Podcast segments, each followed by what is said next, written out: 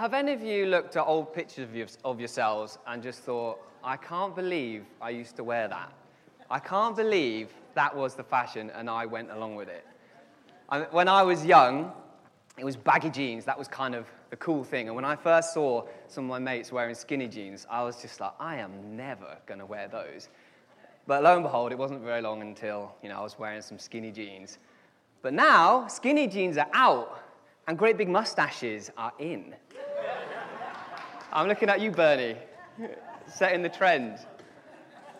But it's amazing how much culture has an effect on us, doesn't it? We think, oh, we'll never do that. And then, you know, lo and behold, we, uh, we want to fit in with culture.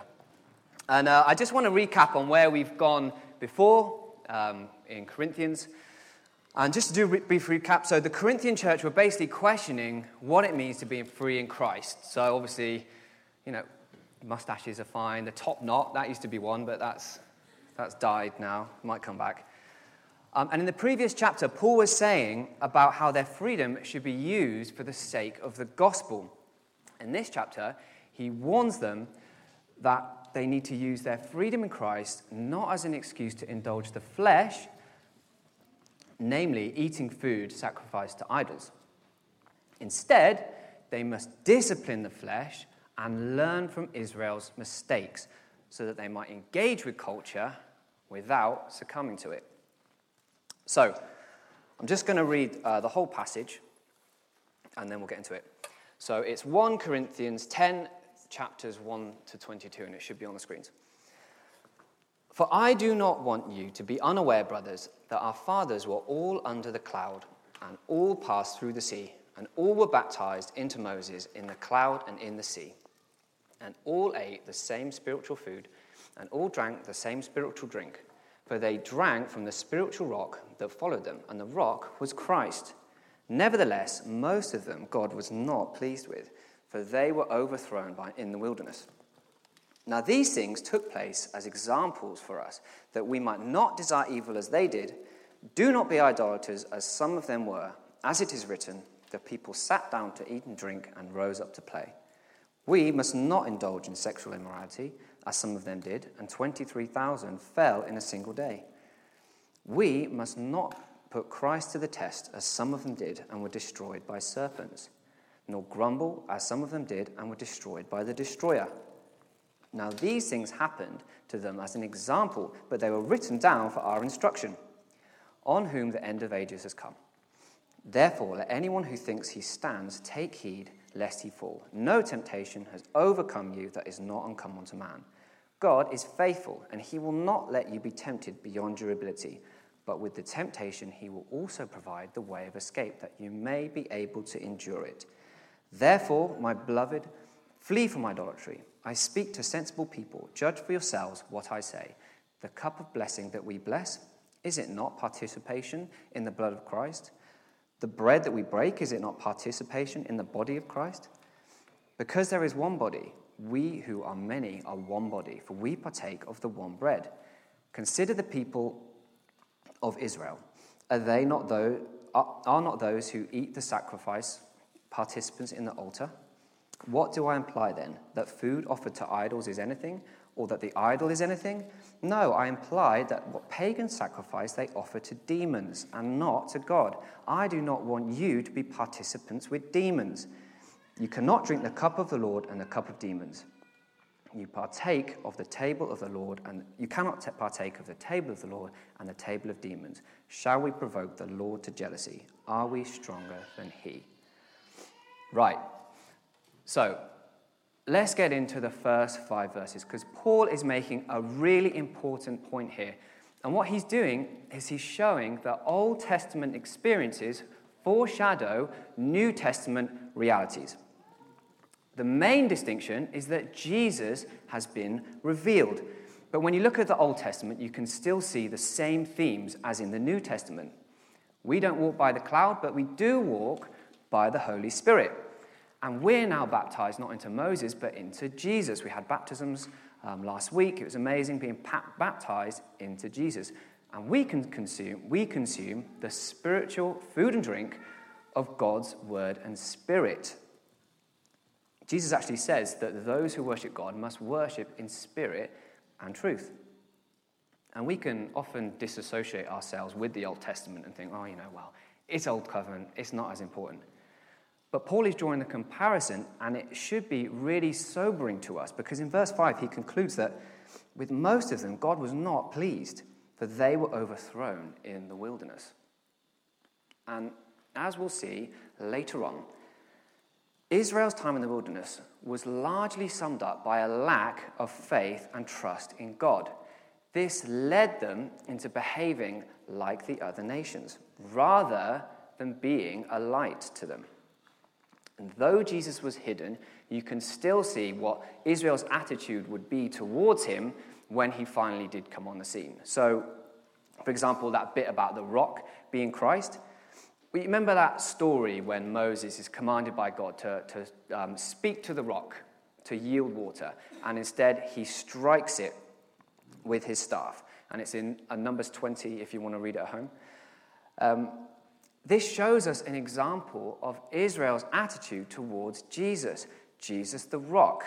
The rock who says, Ask, speak to me, and I will give you living water. The rock who we esteem stricken by God.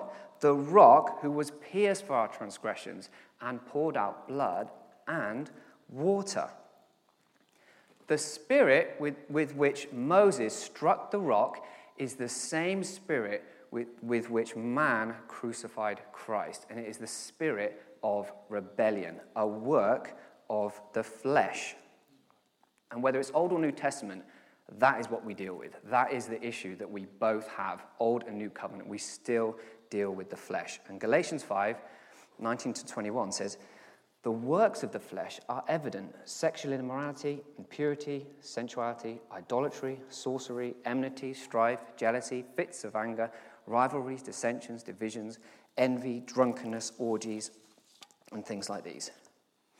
So, in our passage today, Paul is wanting to address the Corinthians' work of the flesh in the form of idolatry, particularly food sacrificed to idols. And you might be thinking, well, you know, food sacrificed to idols, it's not really something that we deal with. But the principles behind the Corinthians' idolatry are relevant to us. And Paul gives us some examples that can be applied to all kinds of, of idolatry. So you're not off the hook. Now, idolatry is the reverence of something higher or in place of God. And um, these examples in verses 7 to 11 show us that Israel's idolatry, as I said, was rooted in a lack of patience and trust in God. And that Old Testament failures of Israel are New Testament temptations. But where they failed in the wilderness, we can succeed through Jesus who overcame temptation. So, let's look at the first one in verse 7. Do not be idolaters as some of them were. As it is written, the people sat down to eat and drink and rose up to play. Now, this is in reference to um, Exodus 32. Uh, I don't know if you know the story, but Israel built a golden calf and started worshiping to it and, and worshiping, worshiping to it. And that word play is actually a more delicate way of saying sexual immorality. So essentially, they ended up in complete indulgence to the flesh, completely given over to every whim and desire. And it basically happened because Moses was up uh, Mount Sinai longer than they expected while God was giving him the law. Their desire was actually you know, a good desire. They wanted to worship something. But as time went on, impatience grew. And instead of um, you know, waiting, they looked to the surrounding nations and they worshiped like them instead. And they became influenced by the culture around them. Now, the tragedy of this is that at that very moment, God was giving to Moses the law, the very thing that Israel could have used to worship God as he demanded to be worshipped, not to conform to this world, but to be separated from it, to be set apart.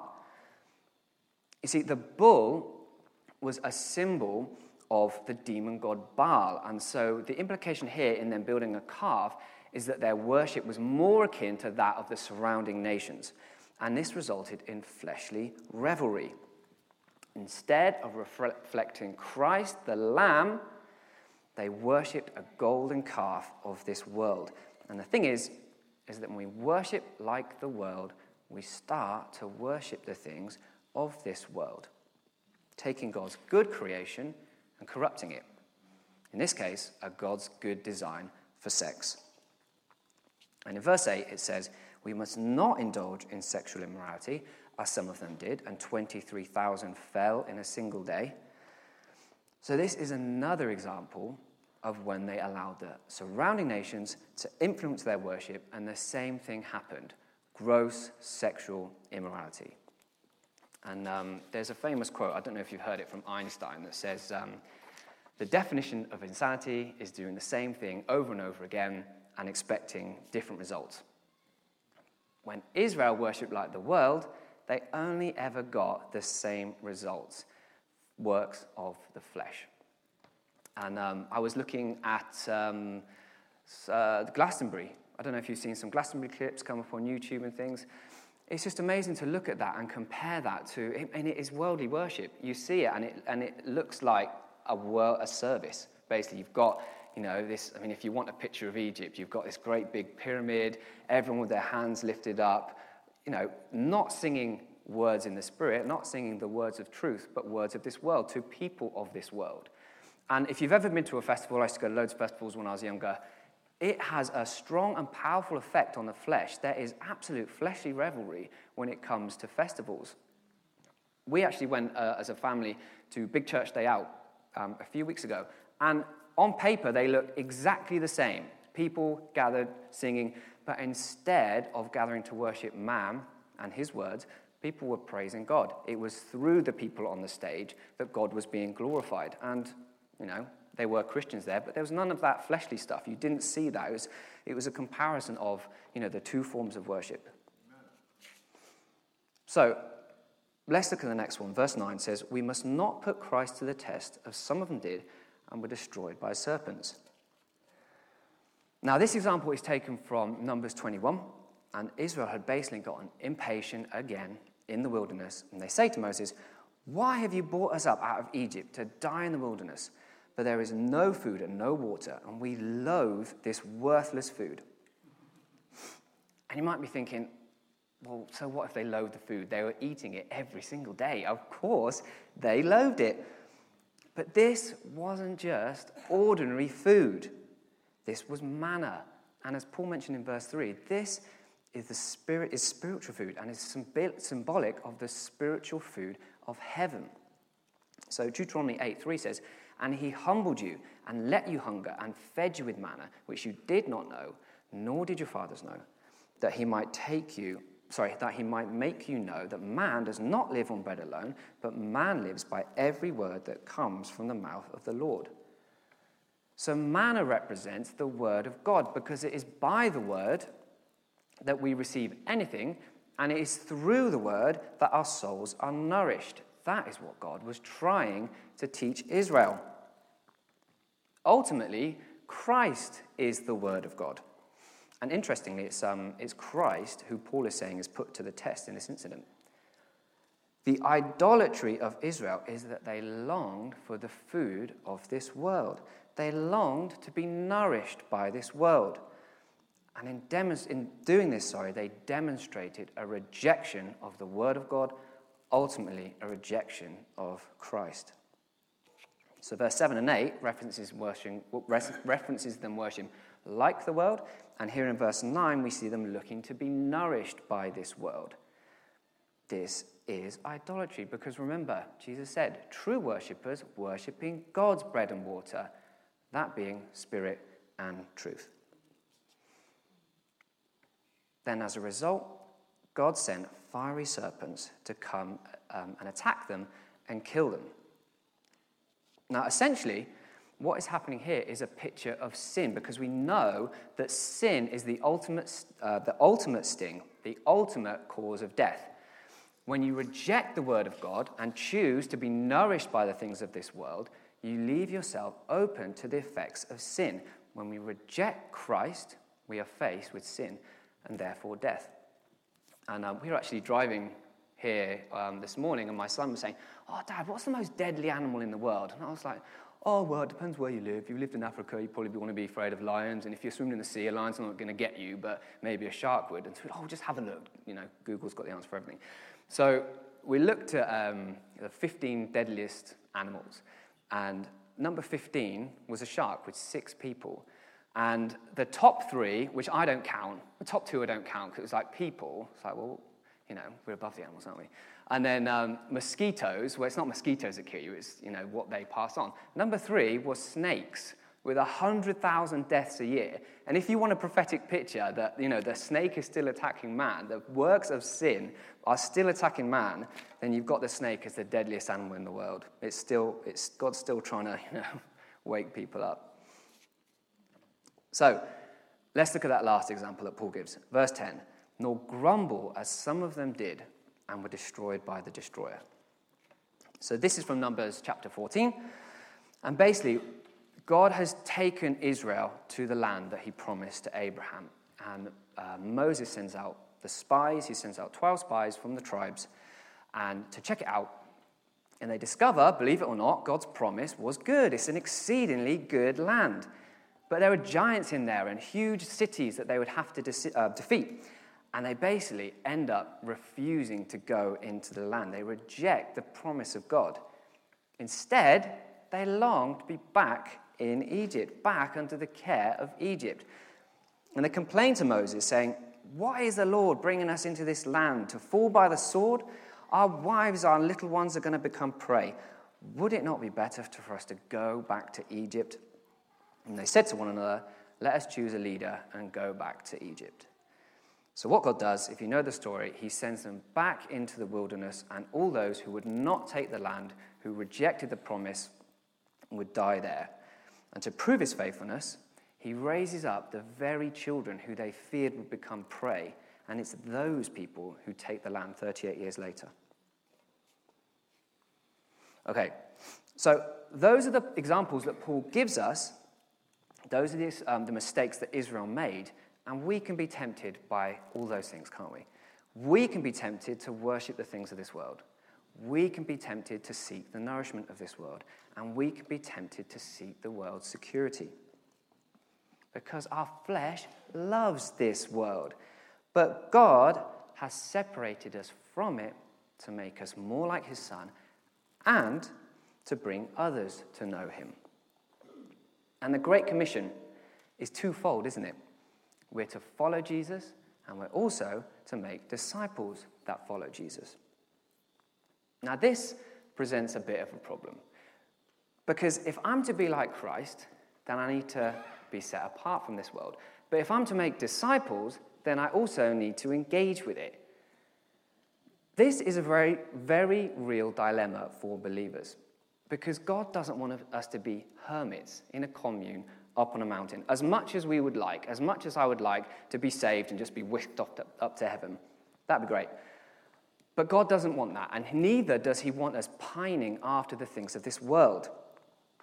God rescued Israel, but He didn't put a great big wall around them to stop anyone going in, out and anyone coming in, but rather He took them through and around the surrounding nations and refined them in the process.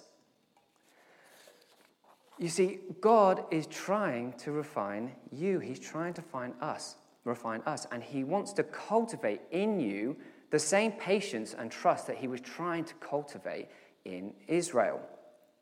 And He doesn't do it by just magically downloading those things into you when you're born again, but rather allowing you to go through things that are going to draw it out and are going to develop it. And this tests our faith in God. And the goal is not to be influenced by the culture as Israel was, but to be strengthened in our faith and set apart from within it. This glorifies God because then we become salt and light to this world. Remember, Jesus said, It's no good hiding your light under a bucket. And in the previous chapter, Paul is saying that all things, sorry, he became all things to all men so that he might save some. This was for the sake of the gospel. And in the same way, we need to engage with this world, not to indulge the flesh, but to partner with Jesus in rescuing people from it.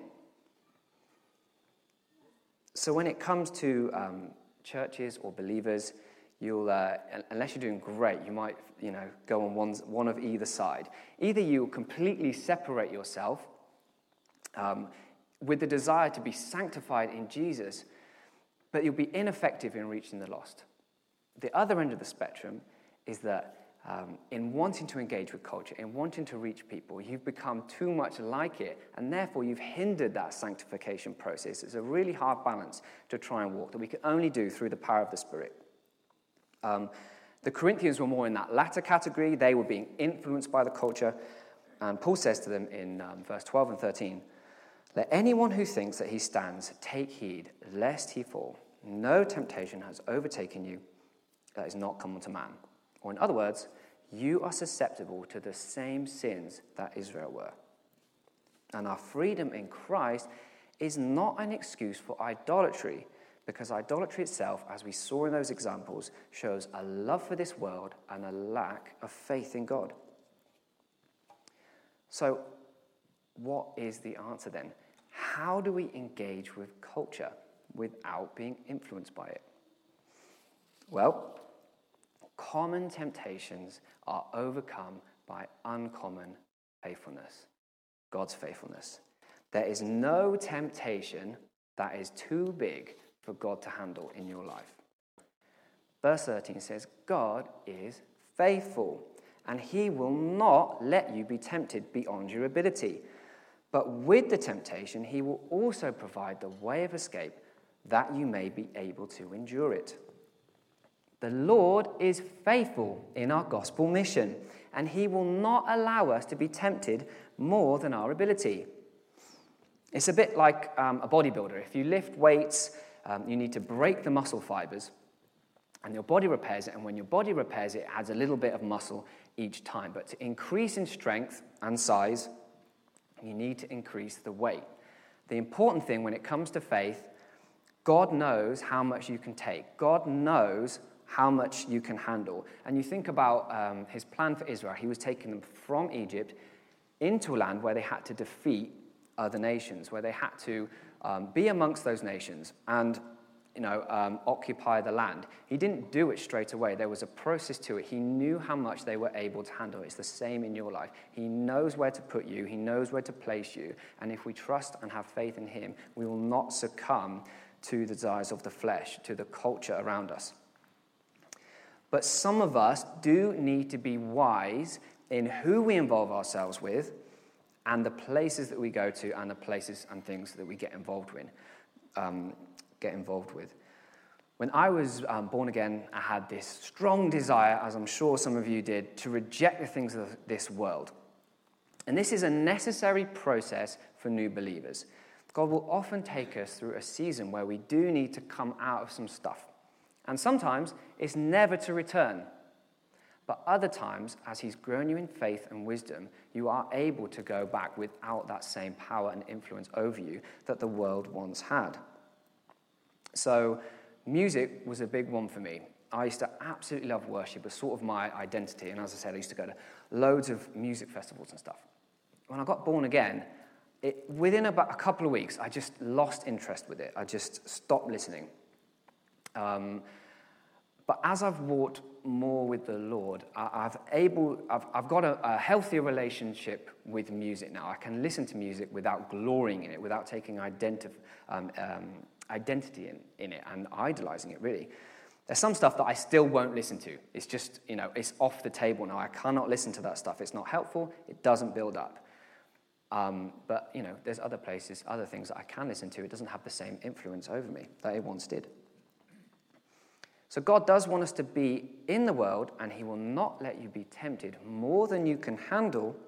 He will provide the way of escape to stop you becoming of this world. And it can be a challenge not to conform. But God wants to develop faith in us to endure for the sake of the gospel. Now, let me just say as well God never tempts us, okay? God tests us, He uses difficult situations to grow our faith, but he never tempts us. James 1 says it's our own sinfulness that is tempted. But in our temptation, we can look to Jesus who overcame temptation. And through him, we can also overcome temptation. So, as I said, our freedom in Christ is not an excuse to indulge the flesh, but rather an opportunity to crucify it by the power of the Holy Spirit for the sake of the gospel. Okay, so let me recap. So, as we, we learn, Israel were being set apart by God as he refined them to be an example to the nations. Instead, they failed, rather desiring the things of this world. God has set us apart, and by trusting him, we can reach the nations without being conformed to this world. So, let's now just look at um, the verses about food sacrificed to idols, which is something that Corinthians, at that time, that was their cultural stronghold. That was something that they were falling into temptation with. And it's one of many kind of areas of temptation. And the issue in this particular instance is not the food or the idol itself, but what's behind it. Because Paul says in verse 19 to 20, what do I imply then? That food offered to idols is anything, or that the idol is anything? No, I imply that what pagans sacrifice they offer to demons and not to God. And I do not want you to be participants with demons. So, this is more about participation. If you look in those verses, 16 to 21, he says partake or um, participate six times. So, that is the emphasis. Food is food, drink is drink, but through the partaking of food sacrificed to idols, we show participation with the cup of demons. And this is unwise because it leaves us vulnerable to spiritual darkness, lies, and deception.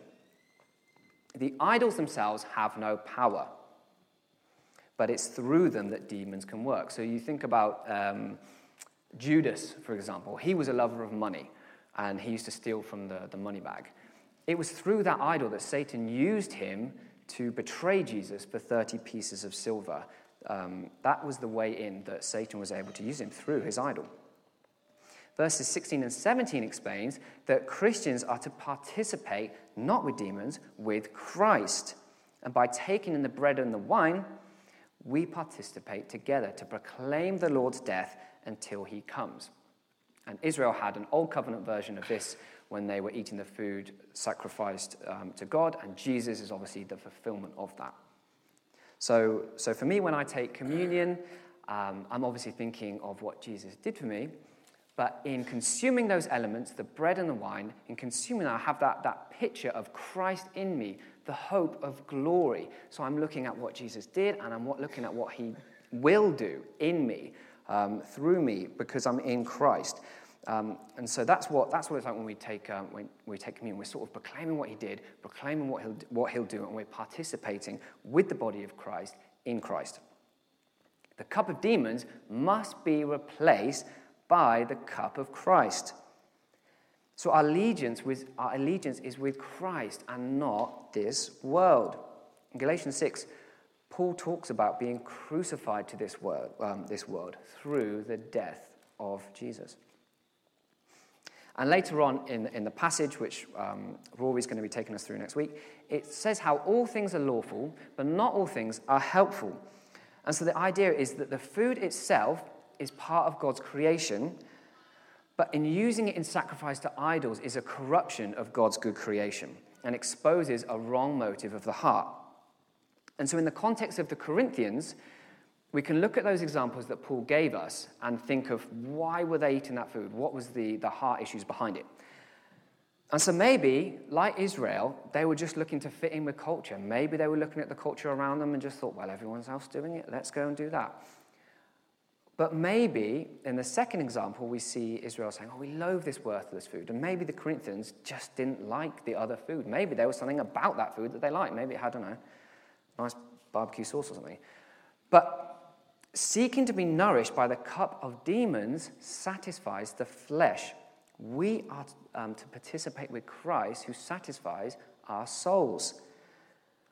And maybe, like the third example, the Corinthians simply didn't trust God. Maybe the meat was cheaper, and they thought, well, you know, this is our only option. Um, we can't trust God to provide for anything else. And this too shows idolatry because it shows a lack of faith in God to provide, rather settling for the cup of demons um, um, and the security, sorry, of this world. All these reasons, we don't eat food sacrificed to idols, but the reasons that they did are all still struggles for us. Maybe like Israel, you've got impatient with God. And you just find it easier to worship like the world, worship the things of this world fame, money, sex, status. There's nothing wrong with those things in and of themselves. But do we want them more than we want God? Are we provoking the Lord to jealousy, as it says in verses 21? An idol can be anything that we put ahead of God. Idling promotion, for example, you know, it's a good thing to, to want to be promoted. But to idolize that thing can cause fleshly results in, um, you know, dishonoring your co-workers or something to get ahead. Idolizing, idolizing relationship. Relationships are created by God. Marriage is created by God. But in idolizing that thing, it can cause you to date someone who God wouldn't have, with, um, have for you, and maybe it's led to fleshly results. Maybe you started sleeping together, which is supposed to be reserved for marriage. It's a corruption of God's good creation for marriage. These are fleshly results when we worship something above God, and it provokes Him to jealousy. And how are you nourishing yourself? Are you being nourished by the things of this world? Who informs your worldview? Is it Netflix, the news, social media, or is it the truth? Are you being nourished by the truth? And can I encourage you to go after the word daily? This is our spiritual food. This is our spiritual nourishment. Did you know that when the Israelites were in, um, in the wilderness, they had to collect the manna every single day, except for the Sabbath? And anything that was left over was kind of stinking and worm ridden the next day. It was useless for the next day. This tells us that there is specific spiritual nourishment for you to gather every single day that is useful specifically for that day that the Lord wants to use to nourish your soul. It doesn't matter how much you can read, it's our heart behind it. Sometimes you might be able to just you know, read one verse in faith. I know what it's like. You know, my wife is completely overrun with our kids.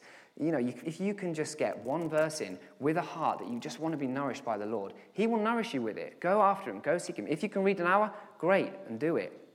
We want to have hearts who are hungry for His word to be nourished in our souls. So go after it and do not loathe it in search of worldly sustenance. And trust that God is faithful. Sometimes we refuse to trust in him because we don't believe that there's anything better. We don't believe that there's anything, any other option for us, and we fear the unknown. Even though God had shown himself over and over again of his faithfulness to Israel, they couldn't trust him. And ultimately, it led to two things. First, they rejected the promise of God. And second, they started, to be, they started longing to be back in Egypt under the care of Egypt, under the care of this world, rather than of God. Do not provoke him to jealousy by seeking the security of this world. If you're not trusting in God, what are you trusting in? Let us trust in the power of Jesus to save. Let us go and tell others about him in the freedom that he's given us. So, hopefully, you can see now why Paul was warning the Corinthians. Because when we partake um, in the worship of this world, we hinder our spiritual growth. We can end up rejecting his plans or participating in the works of the flesh or even the demonic. So, what do we do if we've fallen into idolatry? We have all fallen into idolatry. We have all gone after the things of this world. We have all looked for the nourishment of this world, and we have all looked for the security of this world. What do we do if we recognize that we are in that place? Well, the answers can all be found again in those examples. So let's just briefly go through them. Firstly, if you've fallen into idolatry, stop and repent, which is to turn around, turn 180 degrees, go the other way. Israel could not continue to worship false gods and indulging their sinful desires. They had to stop. And like I said, this was something they kept having to repent of. When you fall into sin, your first action, stop. That needs to be your first action, turn away. Next, we have the incident with the fiery serpents. And the part I missed out was how they got rid of them.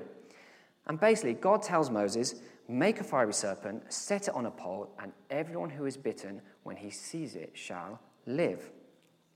Now, in John 3 14 to 16, it says, As Moses was lifted up, sorry, as Moses lifted up the serpent in the wilderness, so must the Son of Man be lifted up, that whoever believes in him may have eternal life. For God so loved the world that he gave his only Son, that whoever believes in him should not perish, but have eternal life.